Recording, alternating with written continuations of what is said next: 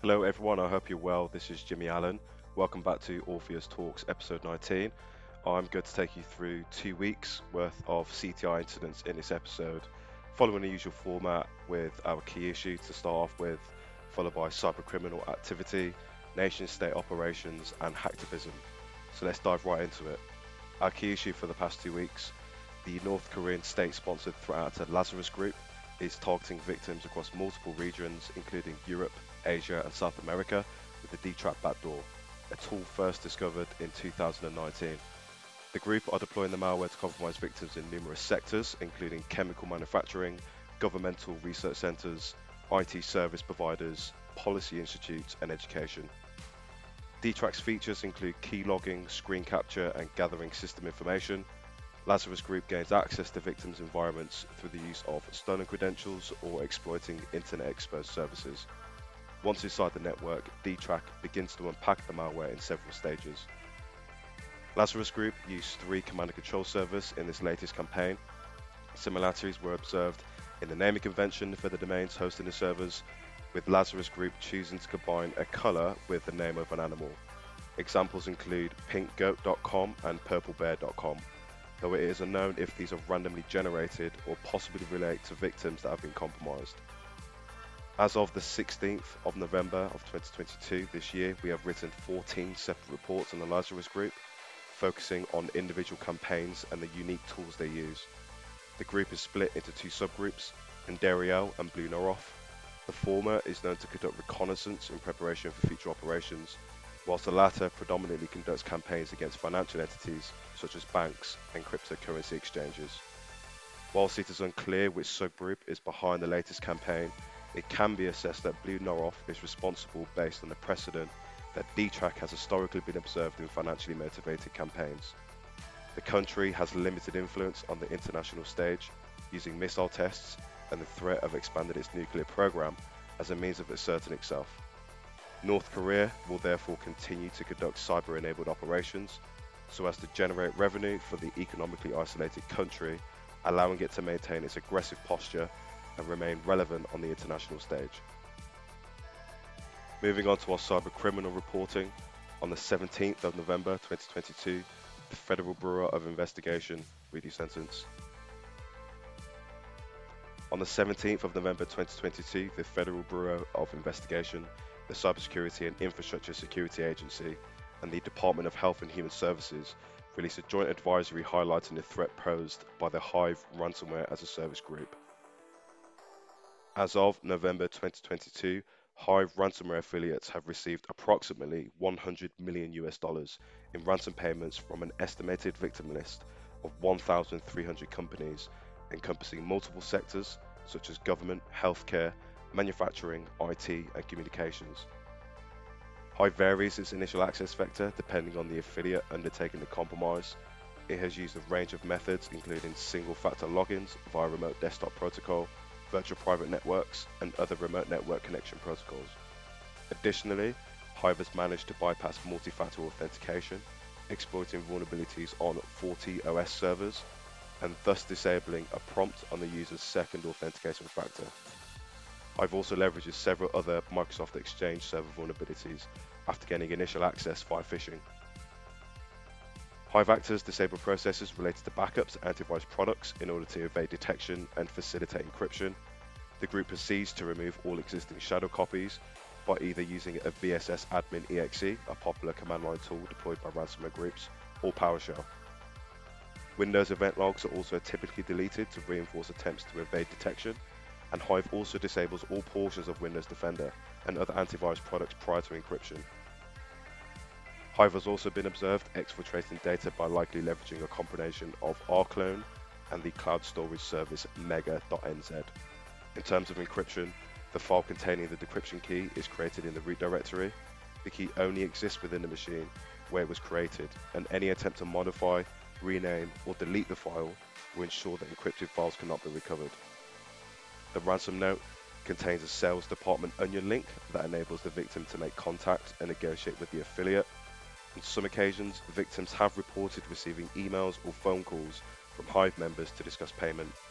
Additionally, the ransom note threatens public disclosure of the exfiltrated data via their Hive leak site. We first reported on Hive following its compromise of the Canadian real estate firm Altus Group in June 2021 and have since outlined links to the infamous Conti ransomware group, as highlighted by Hive's breach against Costa Rica's public health agency a month after Conti's campaign against the Costa Rican government. Data collected from our ransomware feed shows that Hive activity peaked in July 2022. However, we assess that the threat actors will continue to operate as one of the more prominent ransomware groups heading into 2023. This assessment is based on Hive's capabilities, emboldened by likely retaining Conti members and resources following the disbandment of the latter in May 2022. Moving on to our nation state coverage, on the 16th of November 2022, CISA and the FBI released a joint advisory warning that an Iranian state sponsored threat actor had exploited CVE 2021 44228, a critical vulnerability tracked as Log4Shell, affecting the ubiquitous Log4j Java based logging library. CISA revealed that an unnamed Iranian nation state unit had gained initial access to a federal civilian executive branch agency's network by exploiting the critical Log4Shell vulnerability in an unpatched VMware Horizon server after an investigation observed suspected malicious activity on the network between mid-June and mid-July 2022. After exploiting the vulnerability to gain access to the target network, the perpetrators installed the XMRig cryptocurrency miner and compromised credentials. It then proceeded to move laterally on the system and implanted ngrok reverse proxies to create an encrypted TCP tunnel, granting the threat actors remote access into the network to maintain persistence. Although a patch for Log4Shell was released in December 2021, some organizations have been slow to apply it, which is why it's become an extremely attractive exploit for malicious actors. We have previously reported on threat actors from North Korea and China using this tool in addition to Iran. In their statement, CISA and the FBI warn that all organizations who have yet to apply the patch should assume they have been compromised and begin threat hunting activities. The statement did not disclose the name of the Iranian group, however, multiple Iranian nation state units have been observed exploiting Log4Shell in the past. We have previously reported that the Iranian state sponsored group Muddy Water exploited Log4Shell vulnerabilities in August 2022 to compromise Israeli organizations, and APT35, also known as Charming Kitten or Phosphorus, was also observed exploiting the same vulnerabilities back in 2021.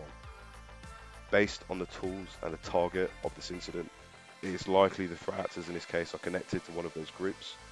This example also reaffirms the necessity of swiftly applying patches to critical vulnerabilities as they become available, as threat actors are routinely scanning for them in order to exploit them. And finally, moving on to our hacktivism coverage, Belarusian hacktivist group, the Cyber Partisans, has compromised the systems of Russia's General Radio Frequency Center, the GRFC, a subsidiary of Russia's internet and media regulator Roskomnadzor. Reportedly, over 2 terabytes of data has been accessed and exfiltrated and will be handed to journalists for further investigation. The Belarusian cyber partisans are a pro-democracy entity that have been active since September 2020 when it launched in protest against the Lukashenko regime by disaffected security personnel. In January, we reported about the group using ransomware against a state-owned Belarusian railway company, aiming to disrupt the movement of Russian soldiers into Belarus. The group has carried out a range of campaigns, largely focusing on Lukashenko, his government, and its support for Russia. In a statement to TASS, GRFC confirmed the breach, noting that attempts at access started in October using a previously unexploited vulnerability. GRFC alleged that perpetrators were unable to access sensitive information and denies claims made by the cyber partisans that compromised workspaces were encrypted. Conversely, the cyber partisans claim to have damaged the domain controller, locked the compromised system, and successfully accessed and exfiltrated thousands of internal documents. To back up their claims, the cyber partisans have posted screenshots of some of these documents. Among the documents are employee passport data and medical records, as well as internal emails and reports outlining agency projects. The group claims to have found information related to bot farms, widespread internet surveillance, and censoring activity, all used with the aim of establishing total control over those who have spoken out against the Putin regime. Additionally, the group claims to have found evidence that software from the Belarusian surveillance firm Falcon Gaze has been used to spy on GRFC employees. Hacktivist activity targeting Russian entities has been regular since Russia's invasion of Ukraine. We have previously reported about federal agencies, media, and news sites being defaced with anti war messages. The Russian central bank was compromised by Anonymous, resulting in a substantial data leak. Additionally, Russian state connected corporate entities have been targeted, including Rosneft, Transneft, and several critical infrastructure units where hacktivist activity at the outbreak of war focused largely on reaching the Russian population with anti-war messages. More recent campaigns have sought to exfiltrate elite data without concurrent extortion demands.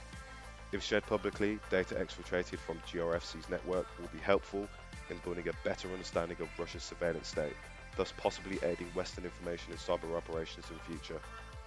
We assess that hacktivists are very likely to continue to conduct hack and leak campaigns against Russian entities with the aim of exposing Russian secrets and thus aiding Russia's adversaries.